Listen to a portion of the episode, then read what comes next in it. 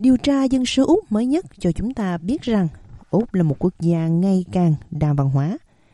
Bà Therese Dickinson từ nhà thống kê Úc đã chỉ ra mức độ như vậy khi công bố cuộc khảo sát.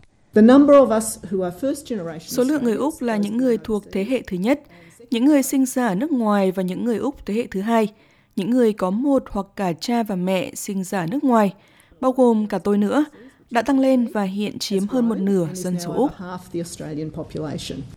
Khi cộng đồng đa văn hóa của Úc ngày càng phát triển, nhu cầu về các dịch vụ cũng tăng theo.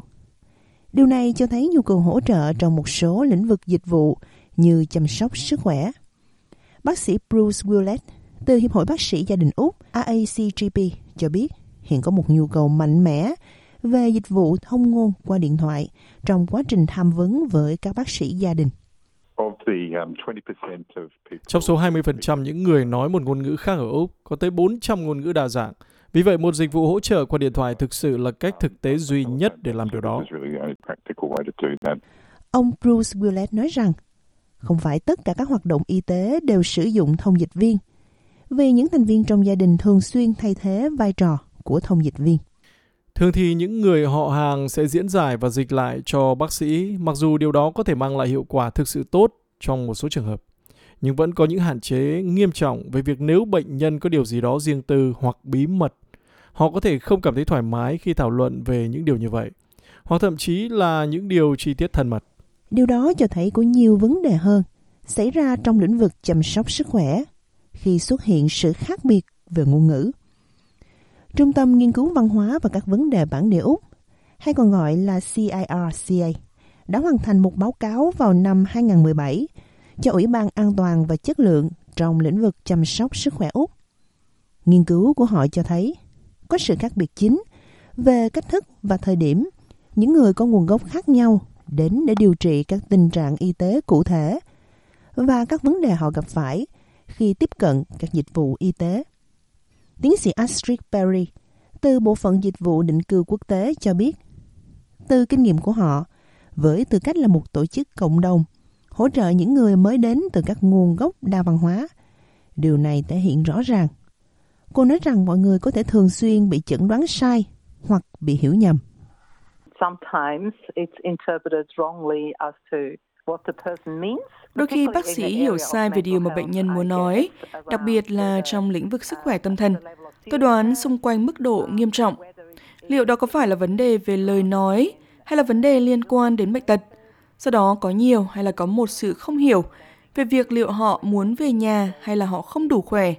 Bởi vì trong một số nền văn hóa, bệnh nhân sử dụng cách nói hình tượng thay vì nói thẳng ra cảm giác của mình rather than um, than straying straight out how you're feeling.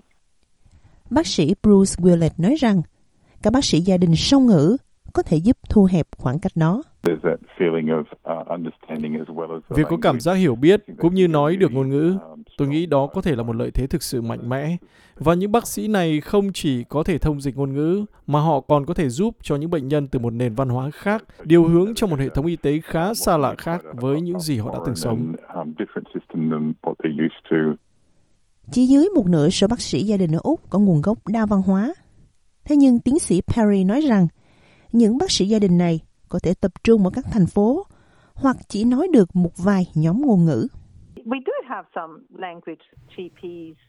Chúng tôi có một số bác sĩ gia đình nói ngôn ngữ thứ hai ở khu hẻo lánh thuộc vùng ngoại ô, bởi vì đôi khi điều kiện xin visa của họ đó là họ phải làm việc ở vùng ngoại ô trước khi họ có thể quay lại khu vực đô thị. Thế nhưng đây thường không phải là ngôn ngữ mà người dân địa phương nói tại những thị trấn miền quê đó. Đối với những bệnh nhân tị nạn ở Úc theo visa tạm thời, người ta lo ngại các vấn đề. Liệu họ có thể tìm được bác sĩ nói được ngôn ngữ của mình hay không? Hoặc được tiếp cận với thông ngôn? Thậm chí là một số người không có đủ khả năng để đi khám. Tiến sĩ Perry chia sẻ.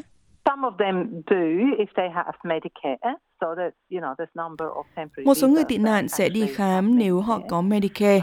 Có một số visa tạm thời hỗ trợ Medicare và họ phải trả khoản tiền dôi ra, không được trợ giá như những người khác. Những người không có Medicare, như sinh viên chẳng hạn, Họ phải có bảo hiểm riêng phục vụ cho việc chăm sóc sức khỏe của họ. Thế nhưng chúng tôi biết rằng họ không phải lúc nào cũng có vì vấn đề tài chính.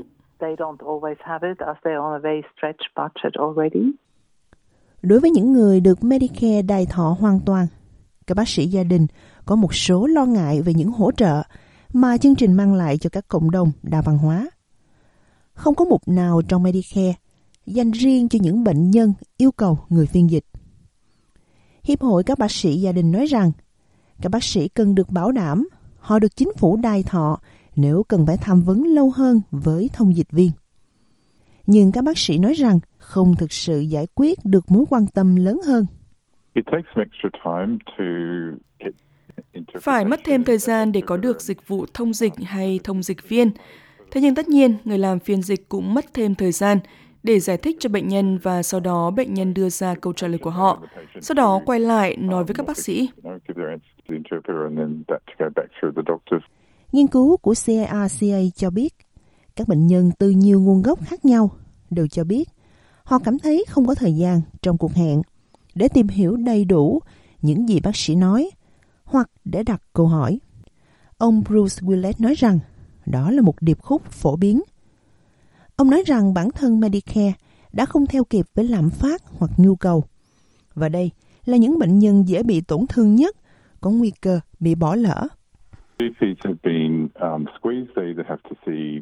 Các bác sĩ gia đình bị khó khăn về mặt thời gian. Họ hoặc phải gặp bệnh nhân nhanh hơn để cố gắng kiếm sống. Điều này tất nhiên khiến việc đối xử như với người nói tiếng Anh là ngôn ngữ thứ hai hoặc không nói được tiếng Anh trở nên khó khăn hơn. Vấn đề thời gian hoặc các bác sĩ gia đình buộc phải tính thêm tiền ngoài khoản trợ giá Medicare.